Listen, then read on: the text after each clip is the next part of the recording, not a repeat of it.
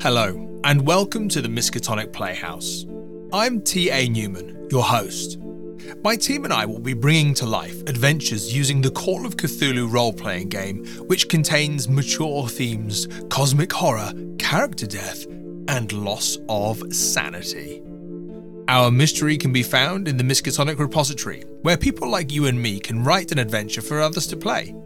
We'd like to thank Syrinscape, whose tools have helped provide the background sounds that you hear.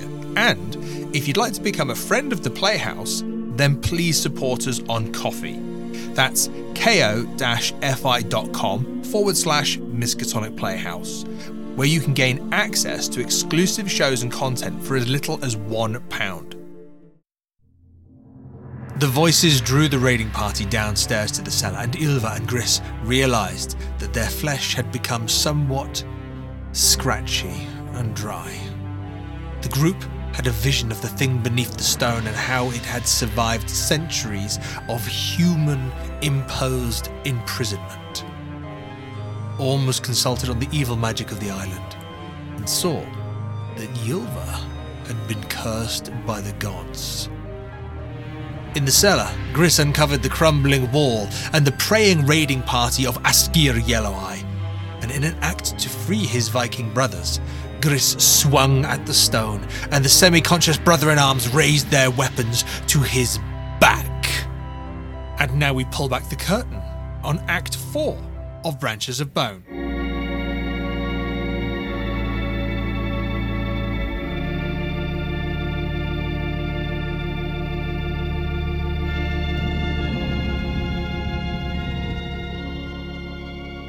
Welcome to Act 4 of Branches of Bone. Linus, you are carrying a wounded Skarda up the stairs, past the, the, the murals of these uh, these golden warriors with red plumes. You see the stonework changing, and as you get halfway up those stairs, as we said, the building it rattles. You see dust motes falling out. You hear the building grinding on itself, but you drag Skarda, and he's he's going with you. Ah, ah. What are you we doing? can do this. Come on. We must. We have to get. There are there are weird branches everywhere. We must get higher. We have to get. Maybe we can cut through. Maybe we can cut through. You I am dragging him up, and if he's dying on me as I do, I'm still trying to drag him up, trying to get as far away from all of this chaos as I can. Nice. I'm gonna have him make a Constitution roll. Okay, Skarda failed his Constitution roll with a 67 over uh, 50. So you're dragging him up and you're kind of saying, you know, whether or not you're coming, he's you, there's a moment where he just kind of, yeah, yeah, I, I can do this, I, I can do this, and there's just this this this well of blood that just pours from his mouth and just spatters on the floor. Dennis, give me a spell hidden. Assuming a sanity, but I'll take the spot hidden. Uh, we'll, we'll lean into that one in a moment. Uh, 19 over 60, hard success. Don't you love it when the dice tell the story that you're kind of really hoping that they join you on? Um, okay, with this hard success, you see something which spurs a sanity roll. As uh, Skarda is there in your arms, and you there's this moment, I, I can do it, I can.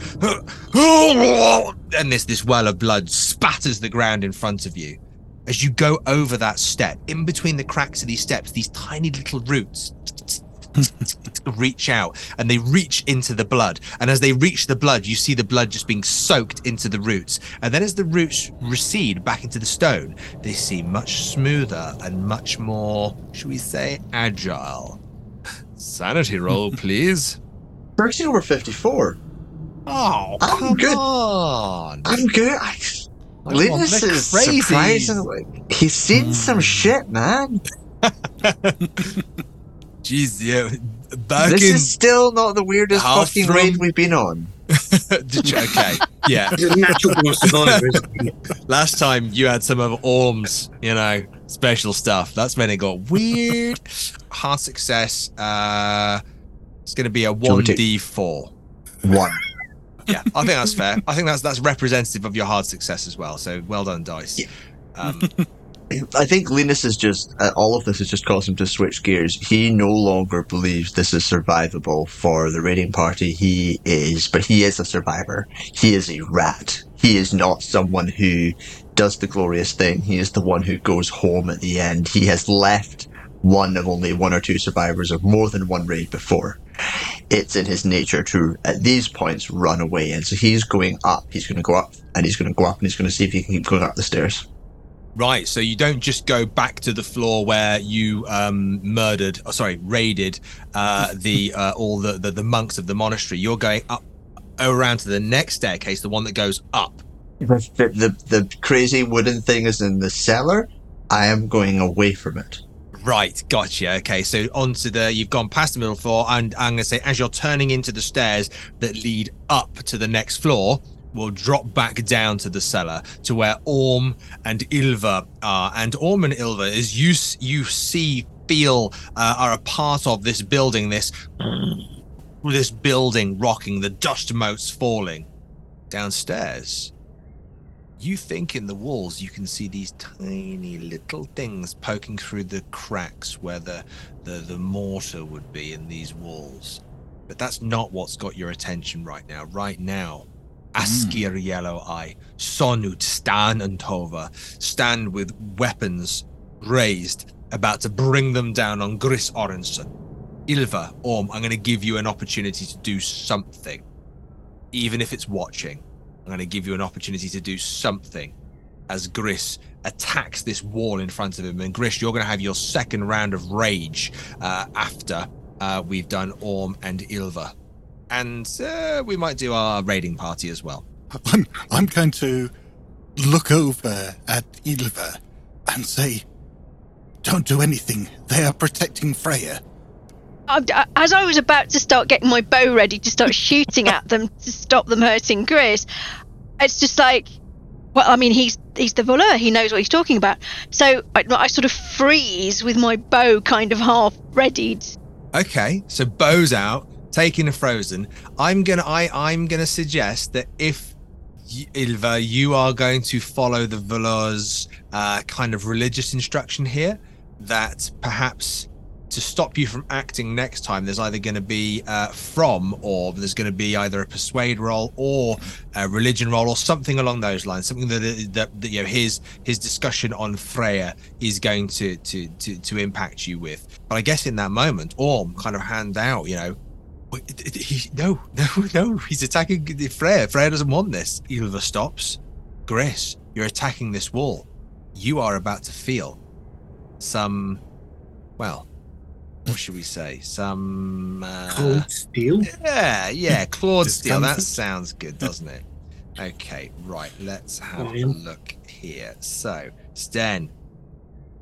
Sten rolls. Oh, this is wonderful. Sten rolls a 92 over 40. So this, the, the- I would say, what Orm and Ilva see, because Gris, you are actually you, you are full on attacking this wall at the moment in your rage. So you don't even see this, uh, but you see this raised arm of Sten kind of uh, come up, and it moves in this jagged motion. And then when when this this uh, uh, it's a spear, when this spear comes down, it's kind of thrown almost towards Gris, but because of the jagged kind of movement, you just see it ting, kind of ping off the floor and rattle to the ground.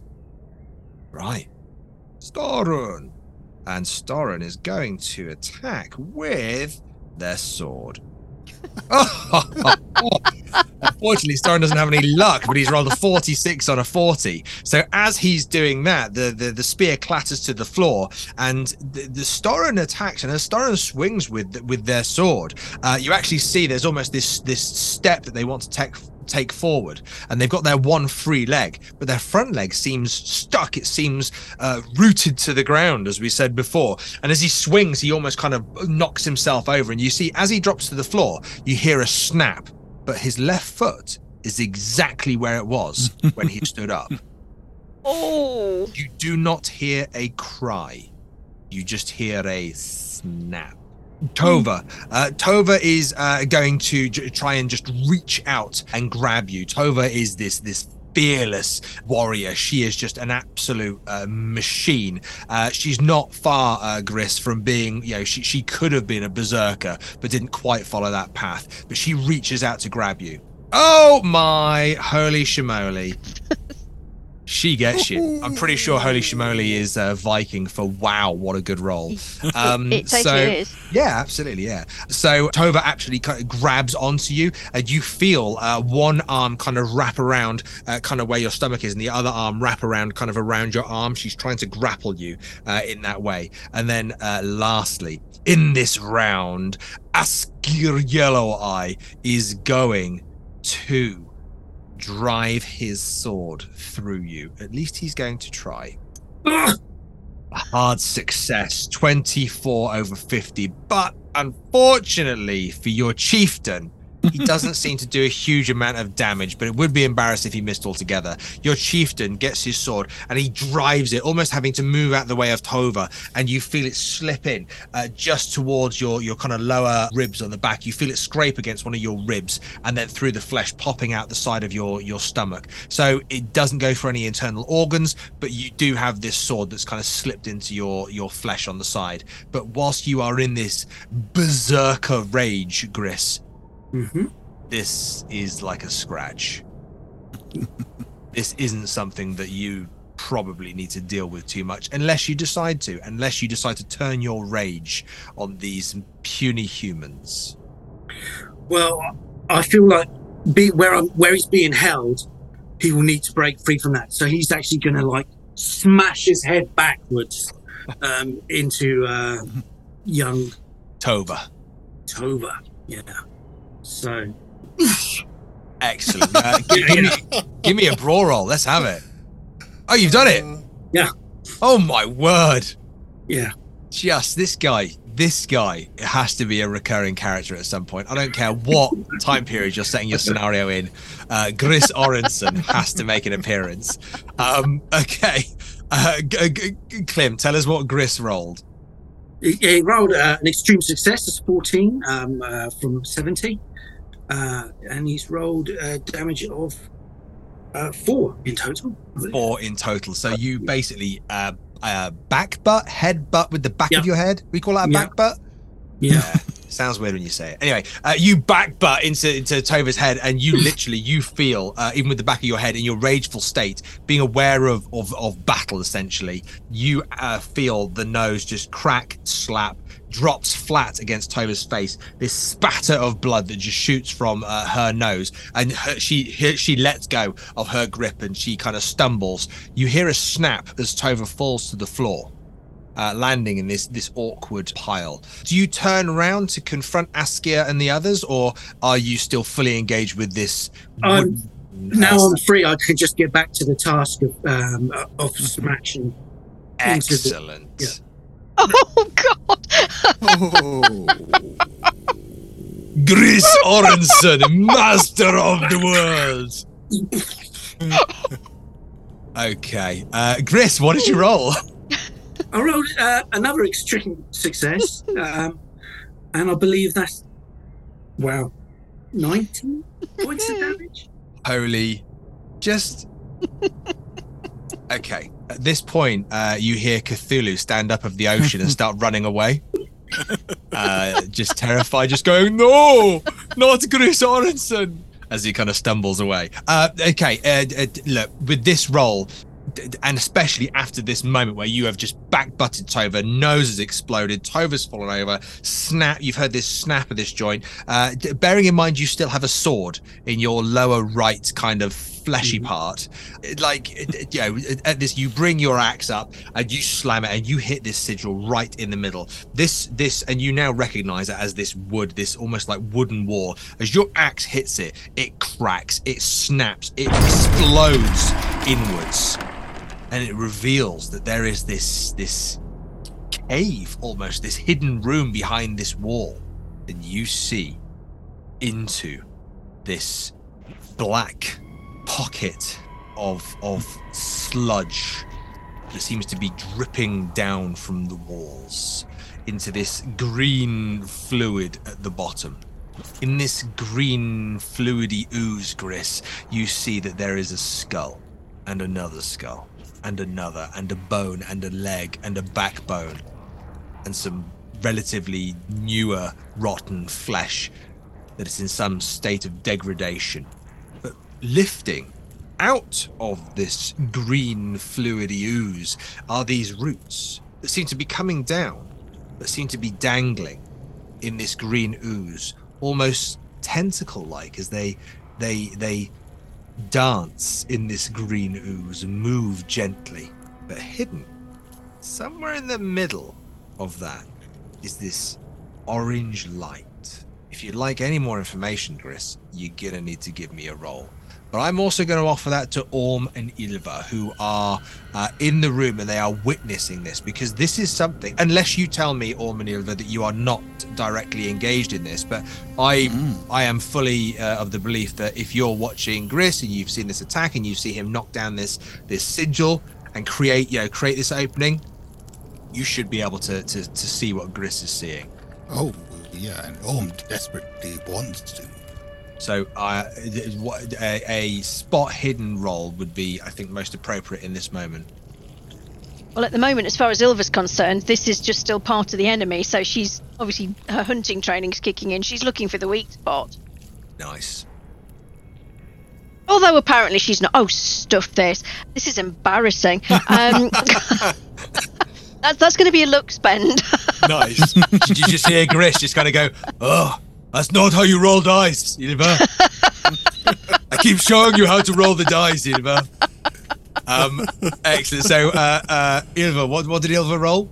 well, Ilva originally rolled 42 out of 40, but this this cannot stand. This is just too embarrassing. uh, so I'm spending the two points of luck to turn that into a success. Excellent. And Scott, what did Orm roll? I got 33 versus 45, so an ordinary Nice, a success. success there. Gris, you are right there, but I mean, I'm going to ask you for a spot hidden as well. I am going to ask you just to you've you've seen what you've seen in probably in more detail than Orm and Ilva, but they'll they'll get their own uh, Okay, I, I. I do have one question on this. Um, Yeah. I am currently raging, right? So, should I be, in my mind's eye, I'm just smashing, you know, I'm just, I'm seeing these things, but I'm just sort of still going. That's, that's kind of where I am with that. You don't So- have to. You don't have to make a roll at all. You don't have to try and see anything. This is. You don't even have to consider this an investigative look. It could just be a, in the moment of combat. This is what I'm seeing. I Yeah. think arguably, uh, uh, Clem, I'm kind of on the same lines of you that that what you see, it won't necessarily be what Orm and Ilva see because of your state of mind and your extreme sanity loss. You, you don't have to roll, but at the same time, there is. If you'd like to, you can. When the keeper says, "Would you like to roll?" There's an opportunity. Does that mean I'm going to live or die? Um, spot hidden, was it? yes, please. Yep. I spend my luck. Okay, so I think with a 94 over 45, that kind of suits the place that Gris is in at this moment. It kind of suits that mindset of just pure savage uh, rage uh, as as he will do what he does. Okay, Ilva and Orm, you both got a success. Where you are looking in you can see uh, well firstly you can see the raiding party your friends your your your clan and Orm, your chieftain Askr Yelloweye attacking one of your own. Surely this is Mm. grounds to uh, uh, dispute his leadership especially you know if it's not even amongst uh, prayers to the gods definitely uh, among those that survive. But what you see here is this sigil wall fall away revealing this this this black pocket essentially you see this green liquid at the bottom. It seems to be still, doesn't seem to be much going on there. You see these tree roots, these quite long tree roots that seem to be just reaching down, just touching the, the green liquid at the bottom. It almost looks like stagnant water. It looks like a kind of stagnant pond water that's that's green with algae and growth. But the, the, the roots are just there. They're just sitting there. But it is unusual that there is this hidden room. And Orm, Hmm. your belief that Freya has something to do with this. Yeah. So Do I still have that feeling that she's being imperiled by all this? Or at least that, that it's an assault upon her? Yeah, good point, Scott. Can everyone make a power roll? Sorry. Me as well. Yeah, oh, please. Oh, Happy thank you. Oh, wow, the dice roller is smiling. Oh, not for me, they're not. okay, so Gris, your power roll. Yep. Uh, does it pass? Just a standard success, 31 from 45. Excellent. Can you give me a 1d4, please? Two. And this will be the same for everybody when I ask you for uh, uh, a roll. Uh, so that is plus two Cthulhu Mythos. Am, am I am I reducing that for my sanity as well? No, we're not making a sanity roll immediately. We will be making one in a second because of what's happening, uh, but we're just separating those two things just momentarily. Okay. Ylva, your power roll. That would be an extreme success, six out of 40. Ooh, could you give me a 1d8, please? Oh, that's a seven. Don't want any Oh. more Cthulhu Mythos. Seven Cthulhu Mythos. Uh, you're starting to see the world for what it really I is. don't want to. to. your power roll. My power roll was a 47 versus 75. Oh, excellent. Okay, can you give us a 1d4? And uh, Linus, it was the same, is that right? 58 over 60, that's right. Okay, so uh, a 1d4 for you, please, and then add that number to your Cthulhu Mythos. So you should all be slowly feeling this. This. Mean, you, you th- th- there's obviously different experiences of it right now, but you should be feeling this um, internal uh, well, this this this feeling in your stomach, this weight in your stomach. It's in that moment that Orm, Ilva, Gris probably not so enraged and focused in what's going on. But you realize that Askr, Tova, Stan, Stonald, they they are still whispering and speaking. But as they do, you don't feel like they're speaking Old Norse or Old English or Celtic or pagan. You feel like they are speaking a language that isn't of this world. And they're whispering. Iskarn tumpar kiton naskimarna sti barstostar istarnada. You can't quite find the, the the the where that that embeds. You can't quite find what that language means, unless you'd like to give me a Cthulhu Mythos roll. Well, You'll notice duh. to. You'll notice that I'm asking for this just before we deal with those sanity rolls. Oh, heck, we've got to go for it. I'm not there, so okay. Okay. Uh, yeah, Linus, you are upstairs, and you you you're not hearing the whispers, but you do have the sick feeling, and you do have this. You feel like you are being given the you know your your mind is expanding on the horrors that are happening around you. But to, to, to quantify that, the distance you're putting between yourself and the events downstairs are kind of protecting you momentarily from that. Um, Orm, what did you roll? 46 versus 5. I, I was vaguely tempted to spend the luck to make that a pass, but I'm not going to. Out, and I think we're about to find out why. Yeva, what did you roll?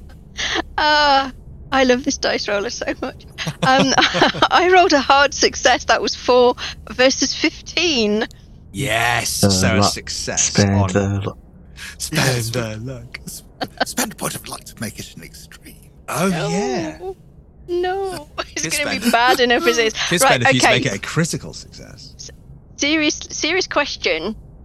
On. How much worse is it going to be if I do spend that point of luck to make it an extreme success? Nice GM. um, well, uh, how much worse is it going to be? Considering we're old pals, I'm gonna say that I'm either gonna really enjoy it or I'm gonna really, really enjoy it. Uh, Sounds like it'd be rude not to then. Oh, it yeah. does, doesn't it? Actually, yes. Oh, oh well. What the heck? You, you know, it's, spend it, spend it if you've got it. Exactly. Uh, Newman's actually famous specifically for always choosing to spend luck to cause harm to his other investigators when he That's plays as an investigator. that is true. Uh, it's it's getting to the point where Bridget Jeffries is threatening to actually kill him now. yeah, that's So- happened a few times as well. Yeah, so I but I'm loving this. I'm loving this. Okay, so there is going to be a sanity roll for Gris and for Orm. Well, so so Gris, your sanity roll is is within your range. Actually, you are in a complete state and bout of mental madness now Mhm. uh, because of your excessive loss. So you're actually not going to go into any further state of madness. We're dealing with that when you come out of your rage. Is the idea with that, Gris? But just so I can kind of gauge where we're going with that, could you give me a sanity roll, please? Just want to see where that lands. Okay. Okay, so we're on a, we're on a failure there, forty over seventeen. It's a shame because without that loss, it would have been a success. But hey, them's the them's the breaks in Call of Cthulhu.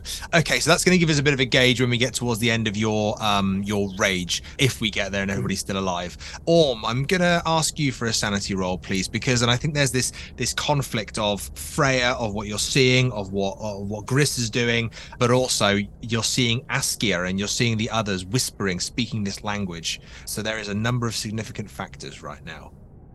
Orm. That is a success. 61 under 70.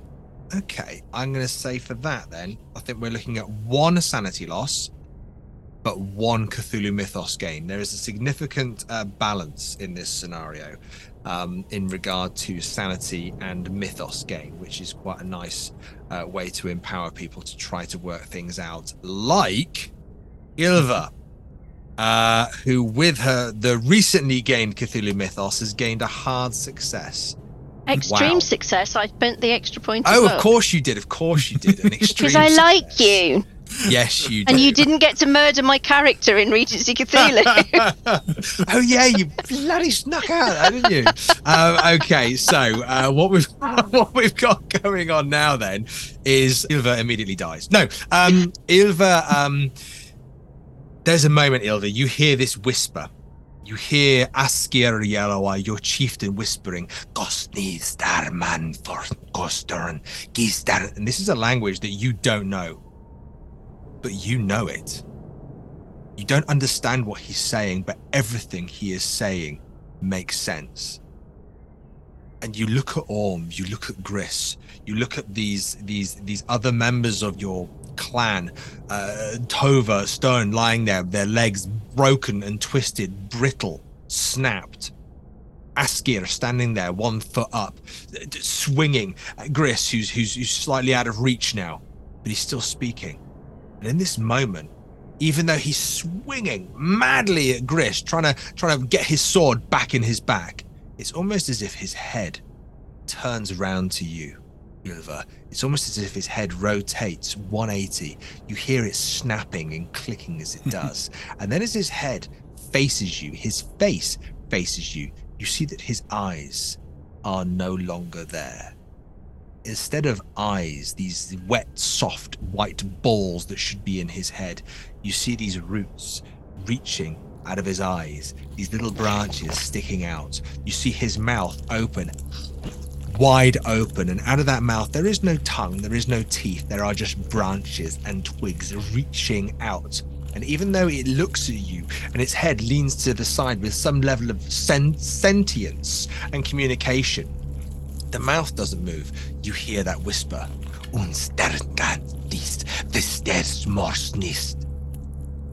And you hear it. This voice that lands in your head. Free me. Take me to my mother. Free me. Release me from these chains. Release me from this prison. I will save you. If you free me. I will save you. My prophet. Kill the others. Save me and kill the others. But then you blink momentarily, Ylva, and Askr is not even looking at you. He's just snarling and reaching out towards Gris. yeah, that's That's no. That's a no. Just no. Um, those roots are evil. They're trying to turn us against each other. I was right the first time. We need to do something about those. Probably not going to be fire with all the dampness down here, but you know that that needs taking care of. Hey, okay. So I think there's quite a significant moment going on down here, but I think we need a moment where we find out what Linus is doing as uh, he uh, appears to be escaping all of this, probably upstairs reading some kind of old manuscript, uh, relaxing with his feet up, smoking some kind of pipe. Linus, uh, you've got Skarda. Skarda has just thrown that blood up, and you've seen these roots come out and absorb it and then uh, uh, rapidly pull away. What are you doing? You going up the next No. Yeah, no, I abandoned him because of the That's roots in the blood. That's right. going. Uh, I am stealing anything that's not nailed down, Nice. and I am now climbing to the first story, and I am scrambling around, desperately casting for a window or anything else that would allow me to try and break through. Okay, so you quite easily on your way up, you quite easily see uh, some tapestries that look quite expensive, quite nice. You can see the work that's gone into them. Uh, you again find the odd candelabra that uh, you know that again Yeah. looks quite well made. You you're carrying quite he's a, a lot of metal. Yeah, he's a pro, so he's not carrying more than he can. He's, he's done this a few times. Thank you. So that's a good clarification. So you're not weighed down by your ill-gotten goods. You're not kind of carrying a big Santa bag of things that you've stolen uh, as you go up, uh, rather than down. As you go up, there's not a huge amount in terms of wealth or materials that you recognize, and you go, "This is it. This is a monastery. It's not a uh, you know a castle or a keep with with, with extra, excessive uh, wealth in that respect. Uh, and it's not like some of the other monasteries that you've raided that have been dripping in gold and, and you know and goods but you make it you get to the top of these stairs and you find that you are in this circular stone room and there are four small windows each one about six inches wide and about 15 20 inches long almost uh, you would assume they are defensive slits for uh, archers but you can see out of them Now, I'm not a particularly large man, and Okay. those windows are. They're not small. They're not tiny. I can slither my way through them. Okay. Six inches. I don't think I've got a ruler to hand here. Oh, six Okay. inches. Hang on. There we go. I can show you six. Oh, Hold it to your head. bring it, bring it it back your towards my face. There we go. Okay. From there to there. Linus, Linus is going to try. Okay. Okay. Um, Linus is going to get He's stuck. gonna, he's gonna try. Um, I think you know we're we're looking for you know quite a good roll on this. What do you think we should be rolling here, Linus? Do you think we should be rolling Look, squeeze? how how often do you get to make someone roll a size roll? Oh wow! Okay, that's a Joe. I don't think I've ever asked someone to make a size roll. that's a really good point. Thank you. Let's That's- let's go for That it. sounds that sounds like you want to fail it, doesn't it? I think I want to fail the size roll. Oh, Yeah, I think I think no, like I think in a, a- it would be because To succeed, you need to size, fail. Yes. yeah. I I'm happy Yeah. to go with that. So you're you're going to try and push through, but if you succeeded on the size roll, it's because you're sizable. We're trying to fail the Mhm. size roll to squeeze through this gap. Yeah. Okay. We're all in agreement. Okay, Yes, here we go. yeah. I- I'm, I'm not sure, but I'm prepared to go with it. because otherwise, the bigger you were, the easier it would be to get into small places. Can I spend? So yes. I've just rolled a 56 under 60. Can I spend four points of luck to make that a failure? um, we did say no, we were looking It'll for be quite five a, points of luck. we did say we were looking for quite a significant roll. I'll tell you what, we're gonna if you spend those those uh, five points of luck to make that a success, to get to Make it a failure. to make it a failure. Yeah, my brain's going backwards now. Uh, then um, I think what we're going to need this is this is the first of potentially a two part maneuver Okay. to get you Yeah, through this fair. window. I think that's the, the kind of the caveat on where we're going with this. But yeah, so this is a head through arm through, kind of where at the shouldery rib part. And uh, Linus, I'm guessing, is kind of going, "What the hell is gonna? Yeah, what's next?" Um, and you can Yeah, I've got hear- most of the bags thrown out and shoved through. Oh, nice. and- Okay, yeah, yeah. Yeah. Uh, you I can hear have-. I've, I've taken off my leather armor and shoved it out. Okay, excellent. I like it. I like it. You can hear Scard in the background just going, Linus, Linus, don't leave me. You can just hear this. Totally this- fine. Totally yeah. fine. I'll come back for him. Totally fine. Totally fine. Uh, excellent. Okay, well, we'll come back to you in a minute for that role then, uh, Linus. Gris, you're you're still uh, mid rage. I think we've done two rounds of your ragefulness, and you did. you Ah, I, I think he's actually still got two attacks left on his second round. He only Oh got to make my one. It's, no, it's, I think it's one. I think it's oh, one. because there was the back butt, and then there was the attack No, on the but- door, which fell through. But if he's making three attacks a round, that means he's not outnumbered until the fourth attack on him. So technically, oh. they're all responses, not yeah, separate yeah. attacks. you know, it's really handy having having a Lynn around because you just you just do things right. I, I, for me, I was thinking because I had my back to them, they had like advantage and all that sort of stuff. You know, I, I was willing to just let them. But the plan is Go for it. Askr gets an axe after he stabbed me. So now I've had a bit of time. metaphorically in the back. yeah, yeah. So he he just gets it. All right, let's have it. Ho- hopefully. Okay, he gets that. He, he takes seven points of damage. That's a success. That's 47 versus 80. 47 versus 80. Uh, Essentially, uh, Gris, you know, in this rageful moment, you just swing round. I mean, let's just say it's not a good time to lose one's head. Mm. you just have that moment where Askr's head, just as the axe hits, his, you just see his head just kind of whip to the side and then bounce off and then roll to the ground. The really disturbing thing is that the body still stands and points its sword at you, and out of the neck, you just see these tendrils, these roots just beginning to kind of poke through. And for a moment, these roots that seem to be reaching through his head, they look a lot like the roots that are in front of you as well, but on a much smaller scale. And then your hands itch, Gris. your hands itch. Ilva, your arm itches, itches, itches. Scratchy, scratchy, itchy, scratchy. You've got another attack, uh, Gris, on your your your roll, your second round of rageful combat. So I'm just start swinging at the roots in the sort of cave, in the sort of like antechamber kind of thing. I start sort of trying to hack and smash my way through there. Excellent. Let's have it. That's uh, a hard success. It's 28 versus 80, eight points of damage, and um, I suppose just one more, isn't it? I think really. Outs- That's your, that's your three, isn't it? no, that's it. That's the three. That's the three. yeah, that's your three. Oh, Although I- I'd keep that one for next round. yeah, that- that- Oh, okay. Okay. I see how it's working now. G- Gris, on that one though, you swing and you swing into these roots and you absolutely cleave some through. Uh, do you want to describe that for us? How Gris kind of does that? it's abs- just enraged. There's there's no finesse, but it is just sheer brute strength and a very sharp axe. Because he does take care of it. And he's like, "Ah!"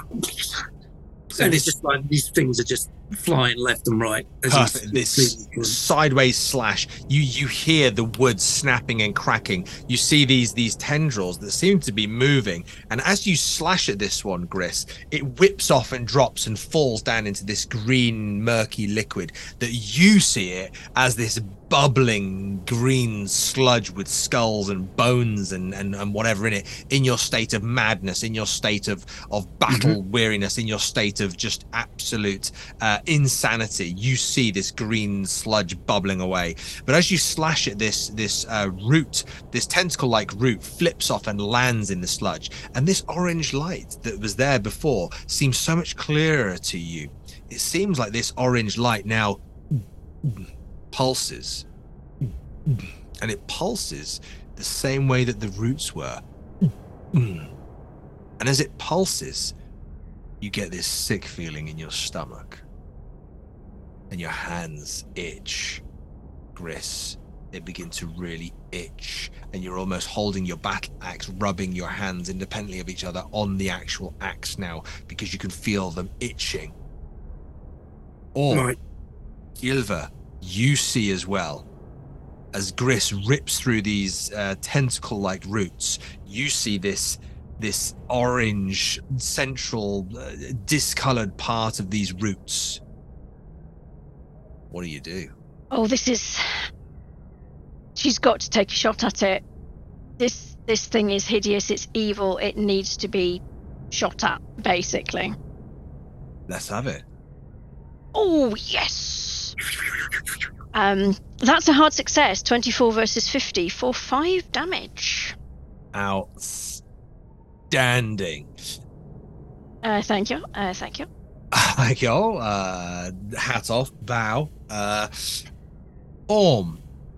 Uh, I'm going to come to you in a second because you're seeing this, and I want there, there is a, a kind of a reaction that happens here, and then uh, Linus, we're going to come straight back to you, Ilva, as you fire this this arrow, uh, and as uh, Clym very much well suggested, we have this this sound of this arrow just uh, rippling through, flying past everybody, flying past Gris, boom, sticking into this this orange wood-like uh, uh, uh, shape, this this orb that kind of beats and pulses. And as it hits this, the entire monastery ripples.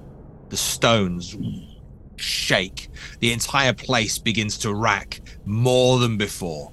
You feel the stones beginning to move. You feel everything beginning to move. The pit in your stomach, the sickness that you feel begins to move just from your stomach into your legs, into your arms, into your chest. Orm, you see this. What do you do? What is Ilva doing? Yeah. I, I, I scream almost incoherently, first of all, just trying to run, push my way through the chaos and the carnage, past the Gris and past Ilva, into this chamber, just screaming at them. You're making a terrible mistake. This is what Freya sent us here to protect. This is this is from her. She sent this to us.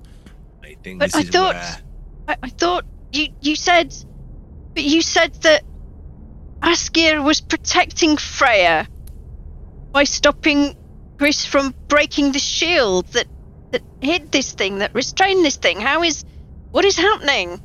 I don't understand. These these roots are evil. Yes, and we must get her away from them.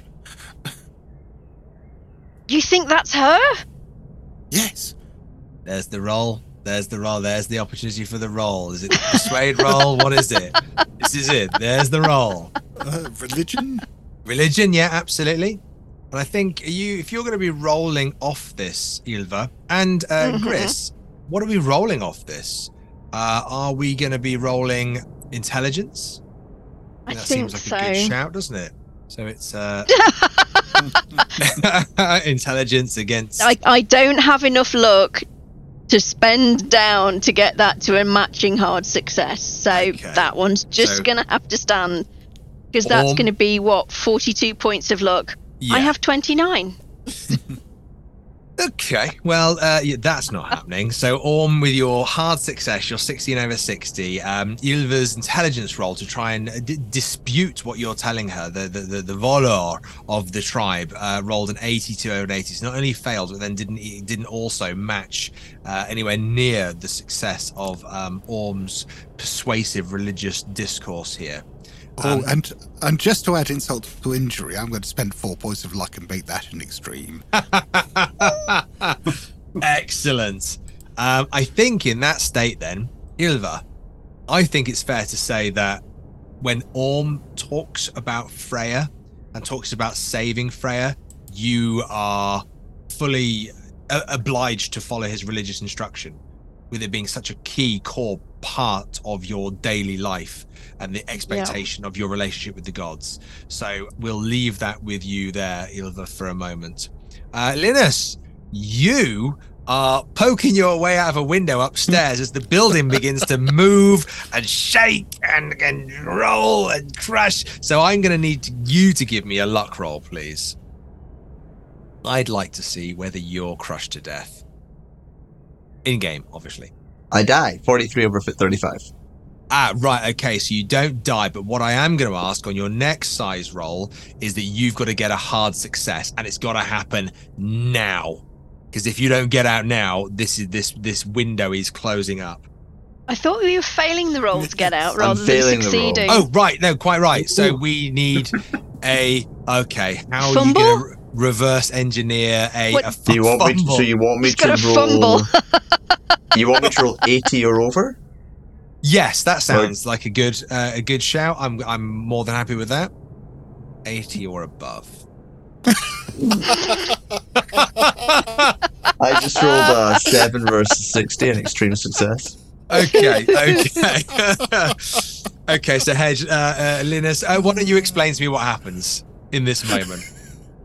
I don't think it's necessarily the end of Linus at this point in time, but I do think it's going to be massive damage. But potentially it's going to be one of those cases where, like, maybe his leg is crushed, maybe he's in. I don't know if he's. It's kind of, I suppose, up to the you keeper if he gets himself out and badly injured, or if he ends up losing an arm and the arm gets out, but the rest of it ends up back inside. I'm not sure exactly what it is, but he's going to be crippled in some way as a result of this. Okay, give me a uh, a one d10, please, and then we'll work out uh, roughly the narrative of what the dice tells us. One.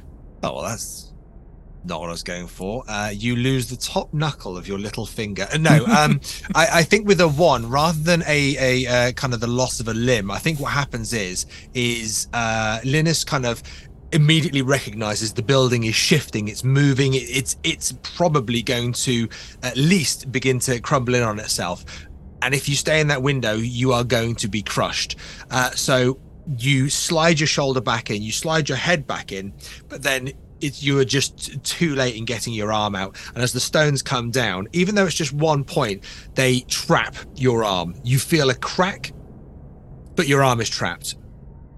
The rocks are there. They're pushing down on your arm. Now that doesn't mean that you're stuck there permanently but currently with the weight of this kind of you know tower above you weighing down now on your arm you are trapped in that position it could well be that if the building shakes and rocks anymore and those stones shift it could be that there is way more damage but in this moment in this even in this failure of luck, the unfortunate success, which should have been a failure of size, you find yourselves trapped with a cracked bone. Uh, you feel the the rock sitting on it, almost the, the bone inside grinding uh, as the stone sits on it.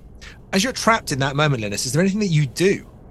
Squares a lot, screams. Yeah, let's out a piercing scream. Ooh, okay. Absolute Really? piercing scream, uh, rattling through the monastery, which I'm going to say that everybody can hear. Um, okay, we come back downstairs. Gris, you lopped off one of these d- d- writhing tentacle-like roots, and in your madness, you can see this this tentacle-like root monster surrounding this orange uh, kind of wooden uh, uh, orb that's before you, and you can feel its pulse now. Mm. Mm, you can feel the pulse, not just on you. You can feel it in your hands. Every time it pulses, you feel your hands. Mm, mm, mm. It's pulsing, and you are before it. You can hear somewhere in the distance someone. Maybe, maybe it's Orm. It's hard to recall the voices, but you can hear him screaming and calling out, and he's running past you, going, "No, no!" Uh, Orm, what was it you said that as you came past? I, I said that this was from Freya. She sent us here to protect it, to save it. We must get this thing out of here. So I implicitly warned the sort of uh, landing party to stay away from me. So I'm going to try and bring my axe down on all. Fantastic. Amazing.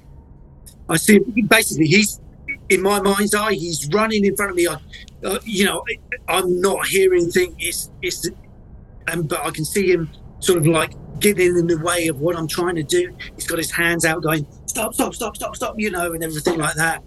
And um, he's just he is just an obstacle in my way at the moment. Okay, let's have it. Let's have it. I'm, Ow. I've got, I've got to try to dodge. Uh, absolutely. Yeah, please dodge. For God's sake, please. Oh, that was a bad top to roll with 92.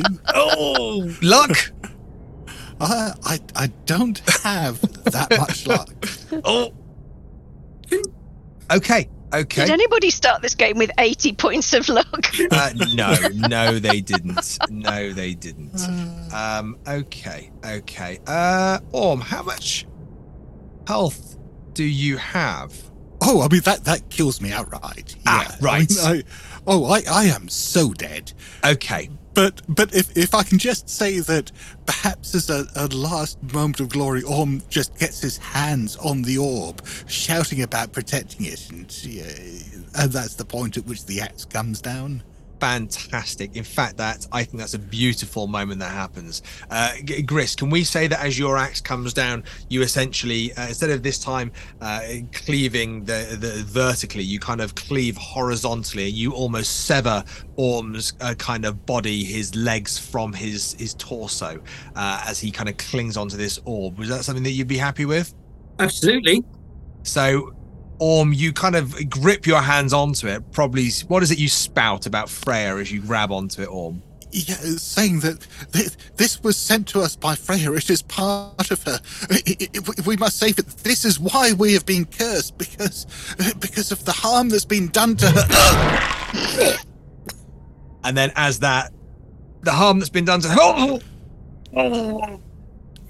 his legs just drop out from beneath him and just drop into this green ooze. And you see there's this uh, almost like this uh, uh, steam that rises from it. But for some reason the top half doesn't fall. It almost engulfs the orange orb more.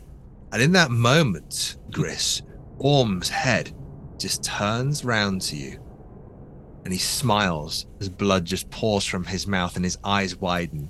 And he says Ginstar non fos dorman ki artisnor undorsdornar gisnar man for prinata binar privnata.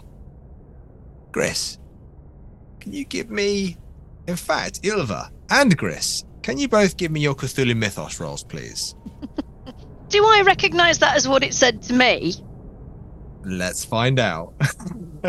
in fact, actually, I'll tell you that that uh, even if you don't pass your Cthulhu Mythos roll, you can give me an intelligence roll.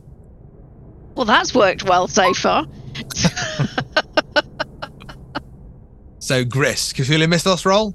It's a failure. 33 versus 2. Okay, you, you, these words are evil. Everything about this evil, roots, tentacles, uh, Askr, and there's the, the, you know, everything that is happening here is against what your gods believe. Um, Ilva, Uh, well, that was a 52 versus 15 for the mythos roll, but if Okay. I'm going to be allowed an intelligence roll as well, yes, you are. oh dear heavens! Stuff it. We're all about. We're all about to die. Bad news. Um, that was a 99 versus 80, but seeing as we are all about to die, I am quite prepared to blaze that 19 points of luck if it's going to be useful. Burn it. It is going to be useful. I am burning that 19 points of luck. So I've never uh, spent this much luck before in my life. with a moment of intelligence, and, and and this is it. You feel this the building kind of rattling now. Uh, Orm has just been cleft in half and is hugging this thing and speaking.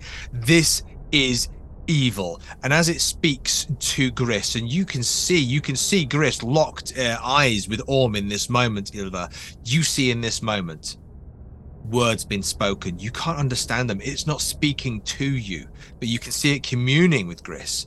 But you can know those words. Provorta, provorta. You heard that before. Prophet, be my prophet. Kill the others and be my prophet. You don't understand it, but you've had that offer. So it allows you that insight.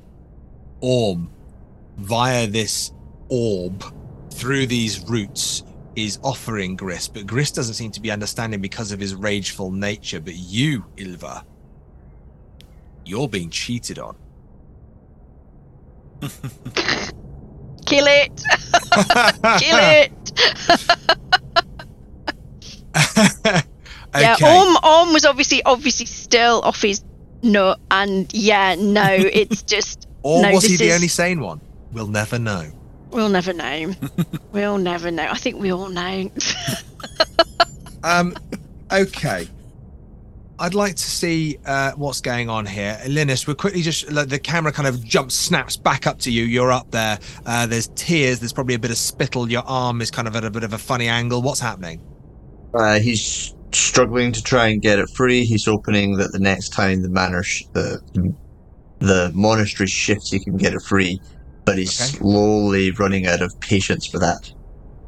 Okay, okay. Uh, you do feel that there are these kind of low-level tremors, so that the reality of another big, um, almost kind of building quake is probably a reality, and the fact that that's happened once or twice, it, could be on the cards. So, hang tight. In more words than one, Gris. This could be a pagan language. It could be a Celtic language. It could be a could be a, you know, those those pesky Romans speaking in tongues. For all you know, this is not a language you understand but it is a, uh communication and there there is some level of intent there is some you sense level of seduction to what's being said what do you do I kind of need to look into just what I can do in the state I'm in. I kind of, I just, I just kind of feel bad, Smash. like smash, smash, smash, smash, smash, and you know, unfortunately Uh, for Orm, it's just going to be another axe sort of blow.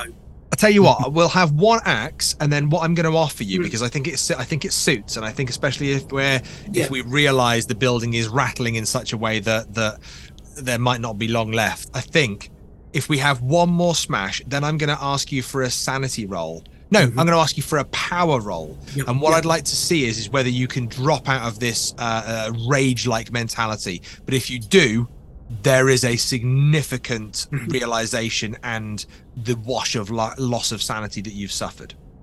So let's Okay. have the attack roll, then let's have a power roll. wow, wow. wow. Oh, This that's an extreme success uh, of twenty. So um, Wow, 20 points of damage and 20 points of 13 over 18. This is this, this is the kind of guy that will be drinking in the halls of Valhalla, guys. This, Totally. this is this is that kind of guy. Uh, Gris, what happens? um, yeah, it just absolutely, and it's because of the words, because of the there's there's you can hear spite, you can hear spite in the words of Orm's uh, words. You know, even though he can't comprehend them, there's a sneer in his face. You know, you know.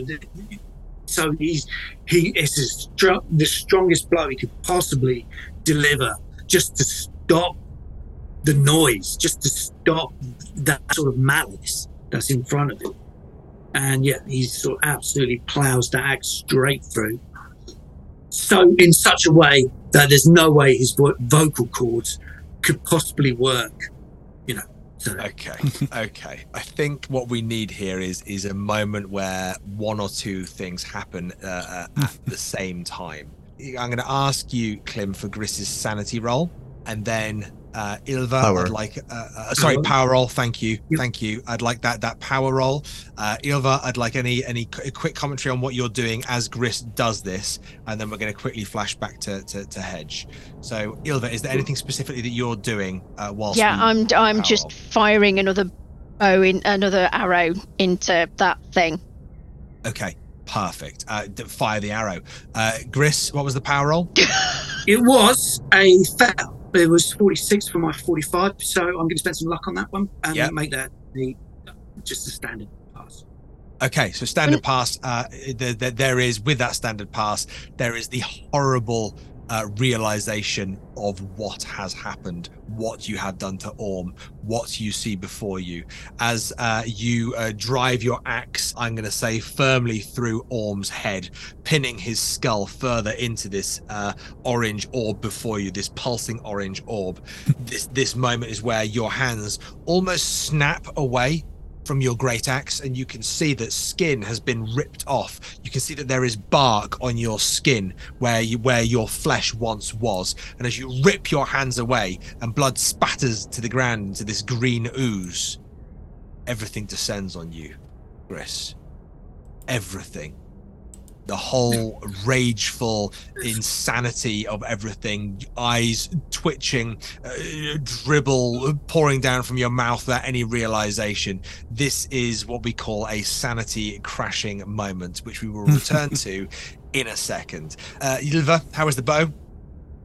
Um, Ilva is just obviously so horrified, and presumably her arm is itching as well and pulsing at this Oh, yeah, point. absolutely. Um, that um, she manages to whip the arrow, probably just past Griss's ear, uh, and into the back wall of the cave with a 93 versus 50. Which is a real shame because if it had actually hit, that would have been six points of damage. Oh, nice. Okay, okay. So there is a moment there where the the arrow just and it's almost exaggerated because Gris just has this moment of glaze of of uh, adrenaline just washing out of him, and this arrow just flies past close to his face, and he doesn't even clock that it happens. The building with this attack, Gris, rocks. The building, the stones you can see them becoming mismatched with each other in the walls. You realize in this moment, Ilva and Gris, that you are in the lower cellar basement of this monastery as these rocks begin to misform. And in that exact moment, Linus needs to give us a luck roll. 24 over 35 failure. Oh, the rocks! They come. They they. You can feel them coming down on your arm, Linus. What are you going to do? These rocks, they're pinning your arm down. If you don't do anything, you are not going anywhere. What do you do in this moment? And in fact, what I'm going to say to you, because I love putting the carrot in front of the donkey, is that on the other side of the tower you are in, four or five of the rocks actually fall out of the tower and create an opening, but you can't get to it because you're pinned to the other side in the window you tried to climb through. Oh. You know what you got to do, mate. what are you going to do? Thing is, Linus is a coward. Right? So I would like to argue that he should make some kind of roll, potentially power, um, in order to convince himself that he needs to do this and that he's got no other options left but to cut his own hand off. Yeah, I like this. I like this a lot. Yeah. I think that's Um, a real like it, it, really diving into the character there. Let the dice make the Intelligence, power. Um, I, I I know we use power a lot for for our. I, I would um, like to argue that it's intelligence. Okay, okay. I think he needs. I think it, this is this is his smarts. This is his. His Hedge, this is your death. I mean, your opportunity. So I'm happy for you to to make the call. Yay! Uh, he brings his axe down on his own hand, severing it at the wrist. I love it. Absolutely love it. Okay. So the the axe comes down, you just hear the thunk, and then you hear the ching of the axe on the, the stone beneath. Uh, there is that um, arterial squirt of blood. Hedge, uh, what does Linus do in this moment? I mean, this is it. This is shit or get off the pot. The building is starting to crumble. You're at the top of this building. The people that you care, sorry, the people that you knew uh, are downstairs uh, somewhere in this building. You don't know what's happened to them, but this is it. You've pushed out your ill-gotten gains you need to get out of here alive. On the other side of this tower you're in, uh, part of the rocks have fallen down. What are you doing? He's, he's literally he's going to try and clamber out this window, dive onto whatever roof there was, fall down, and then clatter onto the bottom. Hopefully, still alive. Okay, so I'm thinking that that's a. Uh, should we go with a jump roll and then a climb roll? I think. Well, let- let's see if he gets past the jump roll first. Yeah. You could you could do a combined jump and climb roll, and then figure out from that which bits work and which bits don't. Uh, that They're both twenty, so here we go. Nine versus twenty, hard success. Wow. Okay. Hand is off. Adrenaline is pumping. Hedge, explain it to me. This is your area of expertise. You are jumping around buildings. What happens? Um, I don't think it's pretty. I don't think it's clever. I think the the shock of losing the hand pretty much almost causes him to black out, um, and he stumbles out, hitting. Uh, luckily, the direction that the the the space was in meant he fell onto the roof of the main monastery, and as he rolls down, he just has enough power to just pull himself round, landing on his feet as he comes down onto the ground, falling basically onto the ground uh, luckily into some bushes and basically is just lying there looking up at the stars, seeing the stars, convincing himself that he's made it as he passes out. I like it. Gris, I'm going to ask you a question for the the the mindset that that that he's in. He's attacked this thing. He's dropped into this moment of sanity. Is there any reality in the fact that Gris is going to try and get out of the situation?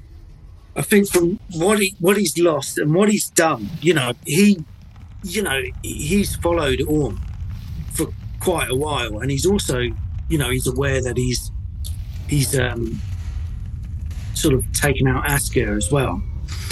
I think he's literally sort of almost catatonic.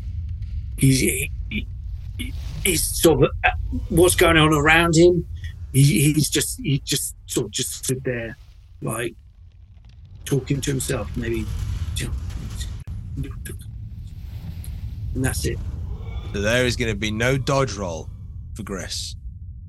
He is not compos mentis enough to make that dodge roll, unless you tell me differently. No no dodge. Ilva, you see that Gr- that Gris is standing there, muttering to himself, uh, you know, perhaps glancing at Askr Yelloweye's uh, uh, headless c- corpse, perhaps glancing at Orm, the Valor of your tribe, who he has uh, again killed. He is responsible for their deaths.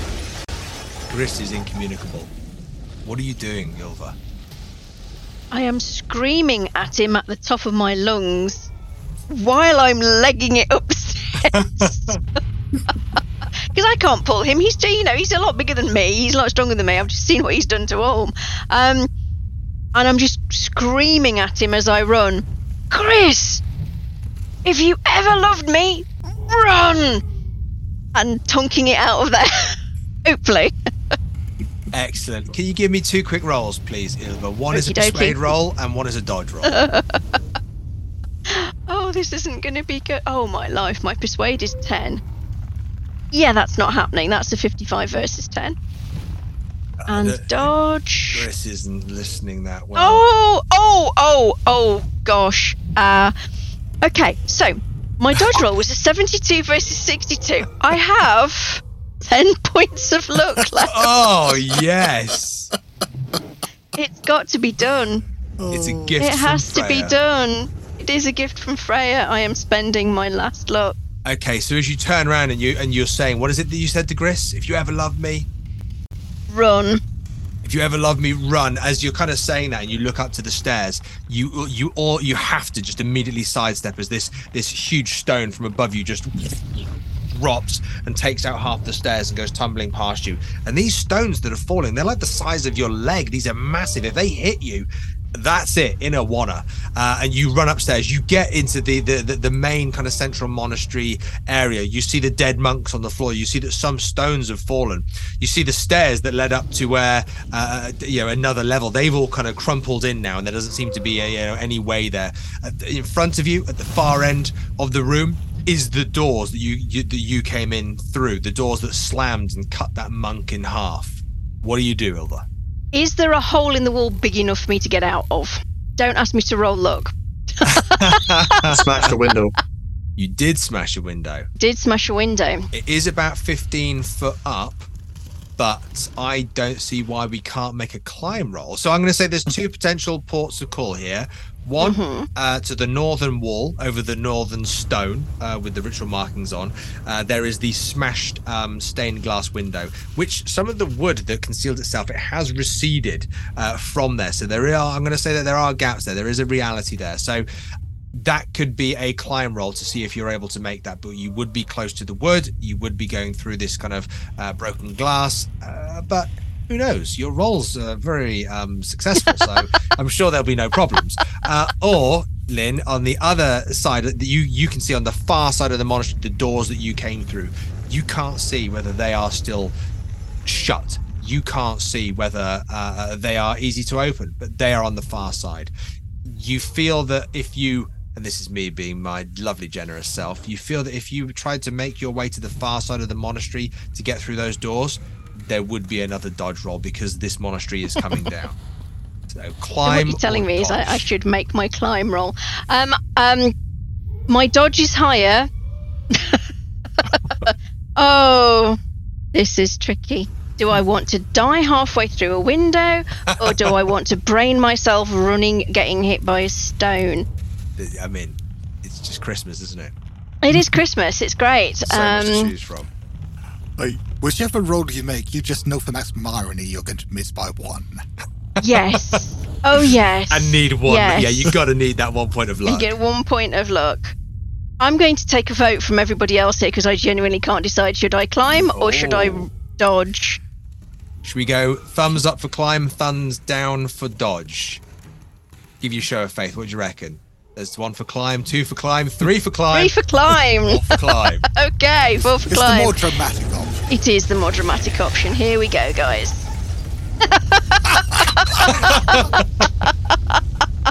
Ooh, ooh. Ooh. okay. That would have that roll, assuming it would have done the same for dodge, uh, is a big, big, big, big failure. And I didn't even have enough look at the start of the game to have bought that one off. Okay, so Um, so that's a 96 versus 40. So uh, Fumble. Ilva. Fumble. Uh, yeah, oh It yeah. is a fumble. Oh yeah. Obviously, we're in the final throes here. So essentially, what happens? Are you? Uh, I'm more than happy to say how does Ilva uh, meet her demise? If you'd like to explain it to me, I have something in mind.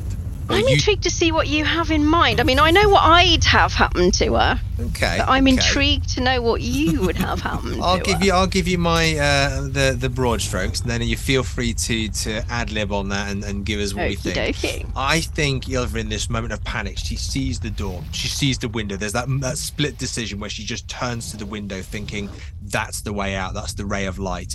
Throwing a, a, a stool, maybe a cupboard to the side to stand on to jump up. She reaches up to the, the, the broken glass, and as she does, both hands land on the frame where this broken stained glass was, and she can feel the glass stabbing into her hands. But she begins to pull herself up. She's fighting against that, but unfortunately, in that fumbled moment, as she pulls herself up, this living wood is slowly starting to seep back, and as it does, it reaches onto her arm and it reaches under where the bark is and it starts to seep under her skin. And these mm-hmm. roots start to grow into her skin. And as they do, they pull her hands down harder and more intense on this glass, which is almost at this point cutting tendons, cutting flesh, almost cutting the bones in half. But the roots grow into her hand and they grow over her flesh and into the wall and they pin her to that position where she lies, bleeding from her hands as the roots slowly grow through her body, pinning her and freezing her as a petrified Ilva against the wall of this falling monastery. Something like Odin on the World Tree. So yes, I, I actually quite like. I was not too far different from what I was going to do actually. So yes, I think that's a suitable way for her to go. Um, and that, that that is that could be her, her her final thoughts, thinking about the gods, thinking about the sacrifices they made, the pain they've gone through uh, to, to, to you know to, to get what they've got. Gris, Mhm. being in that dark pit, the the, the monastery falling, the, the the stones falling. Does Gris have a final thought as these gigantic stones drop on his head and crush his body, his mountainous, almost godlike body, but at the same time, he is human and he isn't a match for stones dropping. So a large stone sort of sort of falls and sort of cracks on his head and knocks him to the ground, but it doesn't kill him. Right? It just sort of like sort of dazes him, and he knows that the time is coming, and he just kind of sort of closes his eyes, and he just for a brief instant just sees him pull back an arrow and shoot a deer through the woods, and in blackness. the end of Gris Orenson. Dennis, in the end credits of this fantastic uh, scenario, the monastery drops stone by stone by stone. Gris is no more. Ilva is no more. Orm is no more. The stones drop on top of each other, burying whatever was in here further within this imprisonment, this dungeon. Who knows whether it was Freya? Who knows whether it was something else? But in this moment, Linus, your arm bleeding, you've passed out, but you begin to wake up. The, the, the, the falling monastery almost kind of jolts you awake. But there's a voice you hear, Linus. It's not a whisper. It's not Gris. It's not Ilva. It's not Orm. It's not Freya. It takes you a second to place this voice, which seems to be singing. Hey.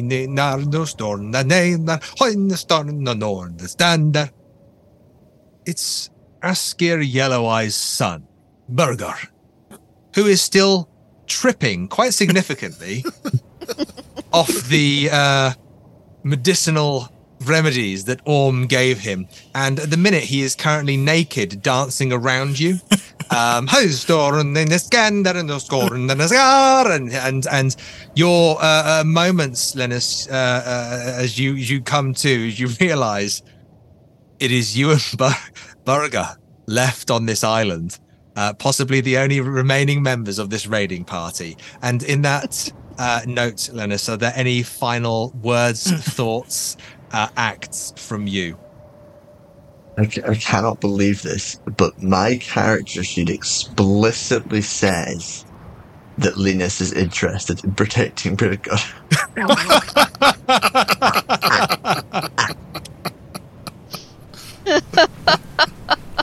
can I can I maybe just do a little thing here? Uh, I think yeah. what happens is after Linus has tied up his hand, recovered, Birger has put his clothes back on. Uh, they make their way back and they take um, Askr's boat. They turn for home and they begin the slow, slow process of rowing back to Sweden. It. And that is the final shot of this piece where that boat is on those waves, bobbing and weaving, bobbing and weaving, just the two of them doing all the work to get home and explain to the rest of the clan what happened on the island of Skógrbein.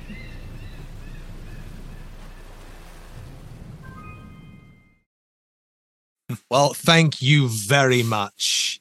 Uh, Lynne, Clym, Hedge, Scott, thank you so much. Just before uh, we uh, disappear, though, I would very much like to, if it's okay, just take a minute and um, because this is a really really great scenario. I've really enjoyed running it. Mm. um, it's it's by Michael Reid. I've got it here. I'm just taking all my post-it notes off it so i can show you the cover. So branches of bone uh, fantastic scenario. Really really good fun.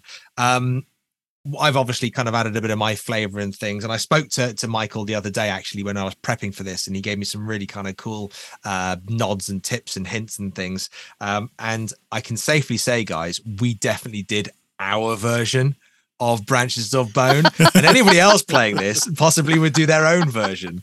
Um, so i think it would be quite cool uh, if we uh, went across the group and you kind of mentioned i don't know if there's one thing about the scenario that you really enjoyed that'd be really lovely to hear.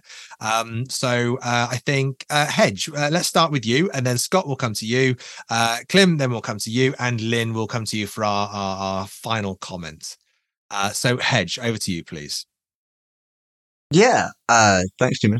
Uh, what a fantastic ending. What a fantastic way to end it. I mm-hmm. love, um, there's something really nice about a good quality, simple scenario set in a simple place. Mm. Um, and I've not done a lot of uh, Dark Ages Cthulhu, so it was really nice to get that introduction.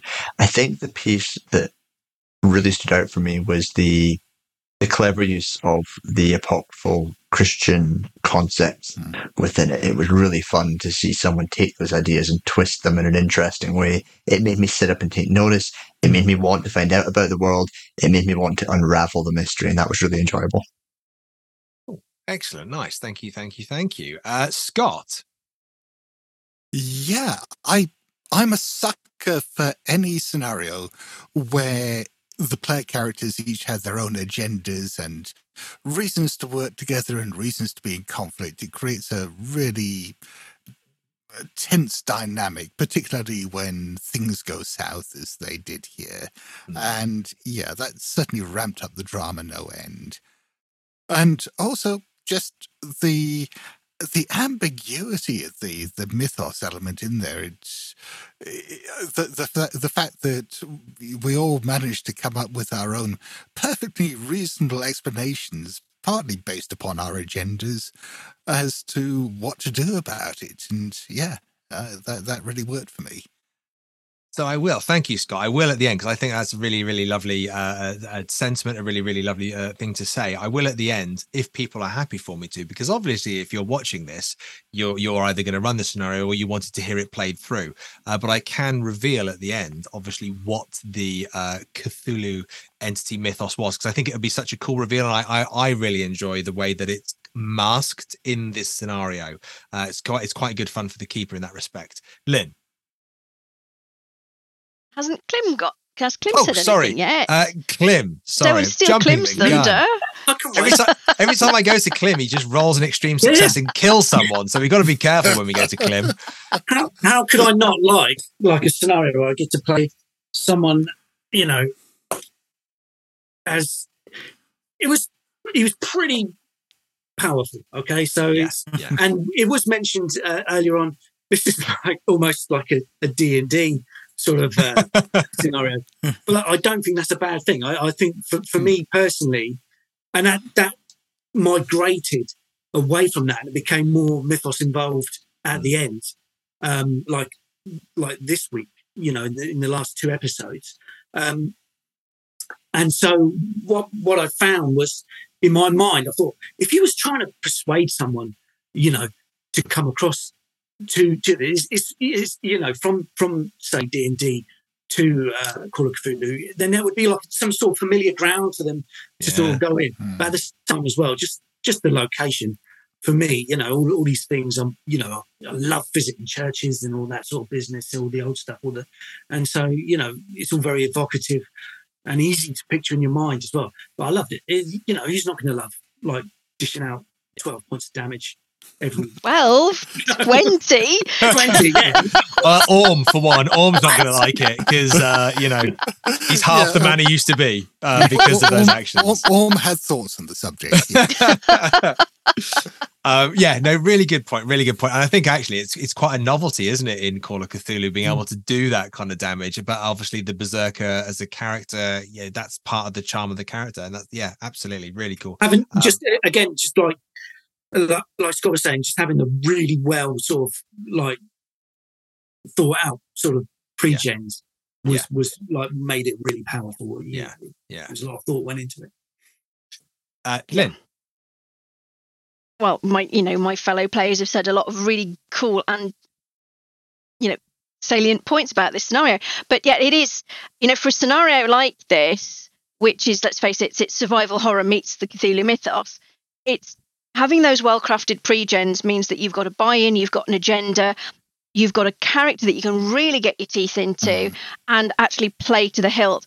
And certainly, along with Scott, you know, like the games that I've enjoyed most are the ones where you have that ability to inhabit the character and really take them on and run with it and have fun with that. And it's so it's not just a I'm rolling a dice now. It's the mm-hmm. what would my character do? How am I going to interact? You know, am I going to turn around and yell at the ugly guy because he's tried to make me ugly too by throwing glass down on me? Thank you. I Um, loved being a bastard. It was great. I mean, the Dark Ages is a wonderful evocative setting. Um, the pictures that people will have seen behind me are all actually from Lindisfarne, Holy Island. Um, so the thing that obviously this is, I live not a million miles away from there. Um, it's a favourite place of mine. So actually having a thinly veiled cipher for Holy Island where I could go run around as a Viking um, was actually very entertaining from a personal point of view. But yeah, it's it's a it's a great deal of fun and it allows you to cut loose in a way that classic Call of Cthulhu, the 1920 stuff, really doesn't let you do. Oh, and there's Cthulhu popping in behind my shoulder every now and again as well. Um, just grab him. There he is. There he is. um, so yes, it's it's a really nicely done survival cosmic horror Yeah. scenario in an evocative historical setting uh, and it's been a huge amount of fun. And it's the thing that we've mentioned before. As long as you get a good death for your investigator, no one really minds. Yeah, yeah. And in, in sometimes I think yeah, and we've talked about this before that you, sometimes you kind of welcome it because it adds to the narrative. Um. So and that and that's the shared narrative, isn't it? That's the shared fun of it. Yeah. The best, Um, the best, the best games I've played, I've gone I've died or just Yeah. gone completely insane. And it's Yeah. just so much more evocative those ones. It's, Yeah. Oh, it can't- 100%. Can't beat a good bloody death. And I think we do need to say thank you to the dice roller, though, for making it Oh, a yeah. real dramatic roller coaster. it was almost like right the berserker's going to kill someone. Oh extreme success. They they they they are just a mist of blood. Oh now we need to do some kind of intelligence roll. Uh fumble fumble fumble fumble fumble fumble fumble fumble. Uh, yeah, quite an interesting uh, set of dice. Um, have really helped tell the story. Uh, I- I- before I just quickly explain, uh, and we won't keep you too long, listeners, but just before I explain the uh, the mythos behind the scenario, I would say just running it as a keeper is just ex- just exactly what you guys have said about the pre-gens. The scenario is great but having i think also you guys at the table as well who who will take those pre-gens and then have fun with it. And obviously that's a part of why we do what we do at the playhouse because we're also kind of showing different types of how you can play games in different ways as well and have fun with it um as much as everybody plays their own way which is the right thing to do. Um but i think tonight uh, you you've seen uh, you know a bunch of role players kind of really role play their characters and really lean into decisions that a you know you you're not metagaming things and going oh well if I do this and stand there and do, this is more actually my character would do this and they think this and feel this and that's what's leading the decision making process. Uh, and that's a really rewarding kind of way to to share a story. Um so to reveal, and I have to say, there's some really lovely stuff in there uh, in the scenario that was great fun, and I really enjoyed um, sharing the uh, mini monologue with Orm uh, when he had his augury moment. And Scott, you had that Mm. really lovely kind of "I'm going to sit in the blood and cast this spell," and it was a really cool thing. Yeah, oh, yeah. Um, yeah, and, and the kind of the reaching out was supposed to be kind of representative of the roots and the branches and Mm, yeah, things yeah. of what you were doing. Um, but uh, the shard that landed and grew and the mother that it sought the the the branches of bone the branch itself the tree monster itself is a uh, is supposed to be a broken appendage of Shub Niggurath that has fallen and has taken root and is constantly seeking to be returned to its mother. Uh, and I can see a few smiles and a few nods around the table there in terms of "Ah, okay, yeah, that's that's where my brain was going. Um, but in in and that's just me giving it a very brief uh, nod. The the the book, uh, what Michael's done is he actually presents that really well, uh, and he presents that through this series of these visions where you can see it from the point of view of uh, the generations of peoples who have tried to contain it on the island and stop it. But then, like we did with Orm in the augury uh, um, moment where he cast that spell, you see it from the point of view of the the the leg, the shard, this broken branch of Shub Niggurath, uh, and this desire to get back to its mother. So. Uh, yeah, and there's there's probably a few more tricks and traits in there that we could have done, but I really enjoyed our version. Um, Mm. and on that note, wonderful, wonderful people. Thank you, Lynne. Thank you, Clym. Thank you, Hedge. Thank you, Scott. Uh, we will say uh, until next time when the curtain rises again. Thank Good you, night, Newman. everybody. Yes. You're Huge welcome. amount of fun. Can you do You're your monk one more time, please? Can you do the what? Your monk one more time, please. My monk. Oh, do you know what? I actually He's printed awesome. off. I actually printed off just to give that secret away. I printed off uh, some phonetic uh, ye old English. Uh, so Oh, I'm wow. not quite convinced I knew exactly what I was saying. Uh, but what I was doing was basically going, Biod Griniga, Primgur Pornon Hunsen Elinen Fremedon, Grida Fremedon. Uh, and basically just saying words that I wasn't sure were in the right order. Uh, but I don't think, unless you're making an old English roll at home, that you'd go, wait a minute, that's not right. Um, That poor grammar has ruined my immersion. yeah, there's some professor somewhere who's cringing right now, nails on a chalkboard. Um, brilliant. Thank you guys. Thank you very much. Thank you all for tuning Thank in everyone. and watching Branches of Bone. If you like the show and want to support the Miskatonic Playhouse, you can do this for as little as £1 on Ko-fi. That's ko-fi.com forward slash Miskatonic Playhouse. And we would be incredibly thankful if you could take the time to leave a review wherever you listen to our podcast or watch our videos. You can also join us on Discord, Facebook, and other social media platforms via our website, www.miskatonicplayhouse.com, and through the links found in the show notes. Until next time, when the curtain rises again.